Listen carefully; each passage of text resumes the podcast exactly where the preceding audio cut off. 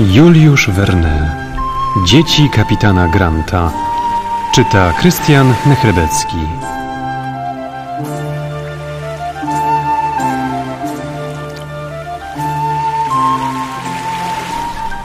24 sierpnia 1864 roku Lord Glenarvan, Lady Helena, Mayor McNabbs, Mary i Robert Grant, Olbinet, steward jachtu i jego żona, garderobiana, stanęli na pokładzie Duncana. O szóstej rano Duncan wydostał się z kanału północnego na pełne morze. Zerwał się wiatr południowo-wschodni. Kapitan Mangles kazał rozwinąć wielki żagiel, Marcel i topsel – Lady Helena i Mary Grant zjawiły się już o świcie na mostku kapitańskim, gdzie zastały Glenarvana, Majora i Manglesa. Wschód słońca był wspaniały. Gwiazda dnia, niby metalowy, pozłacany dysk, wynurzyła się z wód oceanu. Nagle na pokładzie ukazał się nieznajomy mężczyzna. Chudy, suchy i bardzo wysoki, przypominał długi gwóźdź o wielkim łebku. Nieznajomy zawołał z wyraźnym cudzoziemskim akcentem: Steward! Steward! Powtórzył głośniej.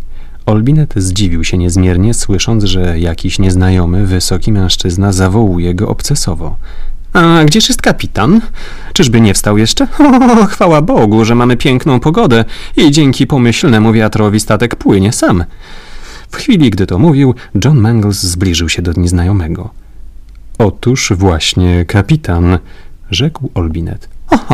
Bardzo się cieszę, że mogę pana poznać, kapitanie Bolton. Czy jest pan zadowolony ze Scotty? Z jakiej Scotty? Wykrztusił wreszcie John Mangles.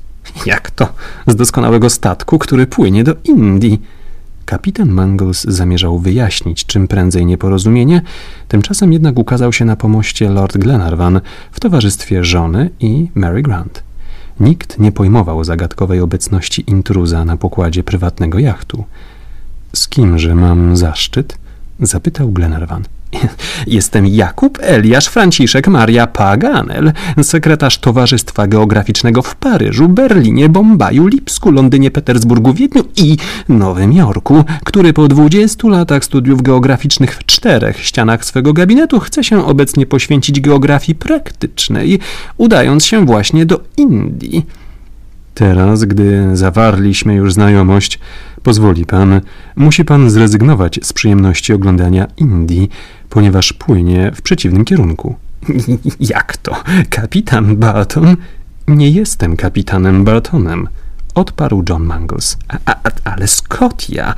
Ten okręt nie jest Scotią. Trudno opisać zdumienie Paganela.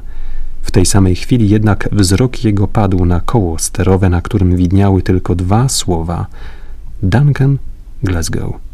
Duncan? Duncan! Zawołał rozpaczliwie, po czym zbiegł szybko po schodach i ukrył się w kajucie. Gdy nieszczęsny podróżnik znikł, nikt z obecnych nie zdołał utrzymać powagi i wybuchy śmiechu dotarły aż do uszu marynarzy. Można pomylić się i wsiąść do innego pociągu, ale wsiąść na inny okręt i płynąć do Chile zamiast do Indii to już doprawdy szczyt roztargnienia.